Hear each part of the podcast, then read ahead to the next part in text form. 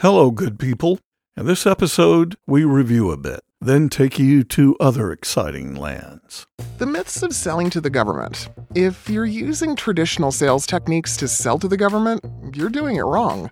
Rick Wimberly and Lauren Bristow have been selling and marketing to the government for years. Quite successfully, thank you. They're authors of Seven Myths of Selling to Government, available on Amazon. The podcast is brought to you by Government Selling Solutions, a consultancy helping companies sell to the government. Now, here's Rick. Thanks. We've covered a good bit of ground since the first episode. Seems like this would be a good time to review a bit and get ready to cover some new territory. So far, we've dealt with the first of seven myths from our book, Seven Myths of Selling to Government. That myth, as hopefully you'll recall, RFPs drive government business. We don't think that's true. It's really relationships. Yes, there will be RFPs, bids, solicitations, whatever name they're given. They're all designed to give anyone a shot at winning a government contract. Most government purchases over a certain dollar value, a value that can vary from place to place, are made after a competitive solicitation, like an RFP. We think competition is fine, but the time to really tackle the competition is well before the RFP is issued. And we think the only way to do that is through building relationships. By building relationships, you get in front of the RFP, not behind it. Remember earlier when we told you the story about a client who wins an amazing percentage of the RFPs they submit, over 80%. Then we mention a company that has a 10% win rate. Other than differences in the win rates, the companies are a lot alike. They sell technology contracts, often six figures and more. They have good products and tell their stories well. But the 80 percenter only, only responds to RFPs when they have an established relationship and a good handle on what the customer really wants.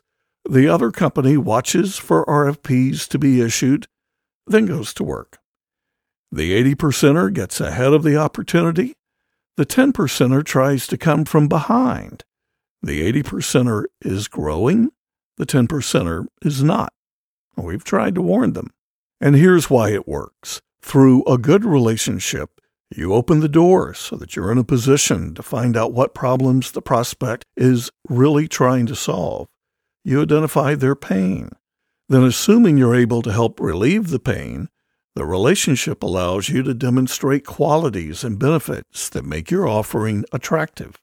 Plus, you may have a chance to influence the language of the technical specs. You won't be able to influence the process they follow or all of the legal mumbo jumbo they'll use, but you can help the prospect communicate what they want in the RFP language.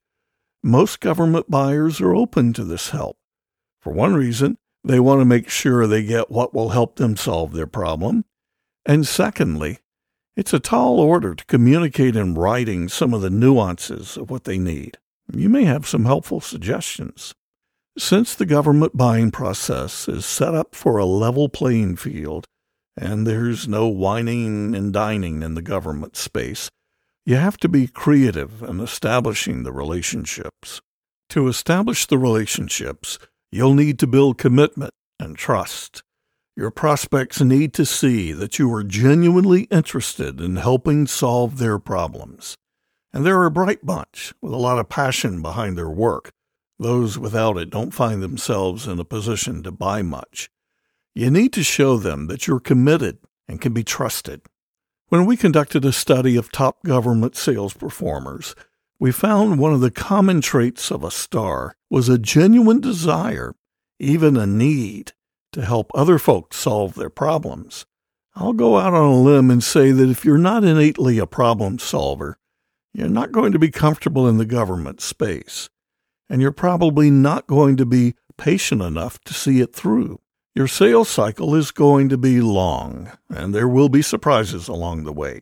If you're working to solve their problem, though, you're more likely to stick with it and get the nice rewards at the end.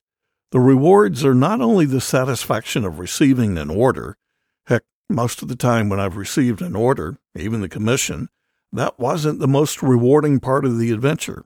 Doesn't sound right, does it? It's true. The rewards are also knowing that you've been successful in establishing relationships and emphasizing value, and that you've made some friends, and a long term customer. Government buyers don't like to change vendors, even when you screw up. They're loyal and don't mind telling others good things about you. Um, bad ones too, if you deserve it. Plus, of course, you get the satisfaction of helping solving the problem for the government, our government. So, if you're that person who likes solving problems, how do you build commitment and trust? We're going to remind you of three of these strategies in a moment. Selling to government is not easy, but man, can it be lucrative.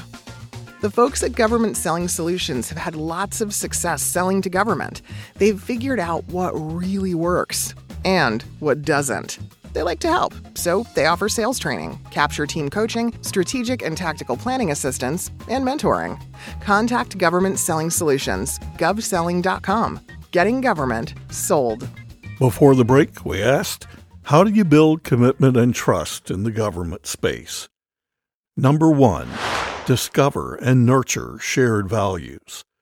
Put yourself in a position to learn more about your prospects. Listen carefully.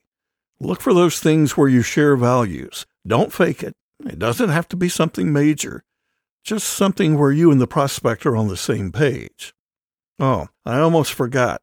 Don't forget to document those shared values you've established so you won't forget them down the road. Number two, Build a strong case for how you're providing relationship benefits and remind your prospects of those benefits. The relationship benefits include knowledge and expertise. What can you do to share knowledge and expertise with your government prospects so you can make their lives easier and make them look good? Remember, no one buys things for the government in a vacuum. Not the mayor, not the president your prospects are going to have to demonstrate to other folks that their decisions are solid. You can help them by providing them with knowledge and expertise.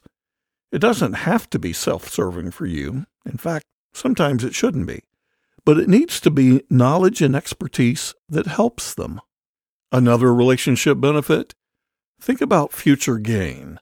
A prospect might want a relationship with you for something they might need in the future. Then there's network access. I might find it beneficial to have a relationship with you because of your connections, which may serve me down the road. Here's another fame and notoriety. Sure, snicker, but think about how cool you think it is when you know someone who's well known. Now, don't expect the relationship benefits to fall in your lap. You're going to have to look for the clues. Strategy 3 Increase termination cost. You've built commitment, you've established trust, you've found shared values, you've made the relationship benefits clear. Now, keep the relationship. Help the prospect know the termination cost. How? Well, you can write clauses in your contract that will spell out early termination costs. The customer may accept them, they may not. And you keep those relationship benefits alive. That'll help. But the best way to increase termination cost is do what you set out to do. Solve their problem. Keep your commitments and look for ways to exceed expectations. Listen carefully.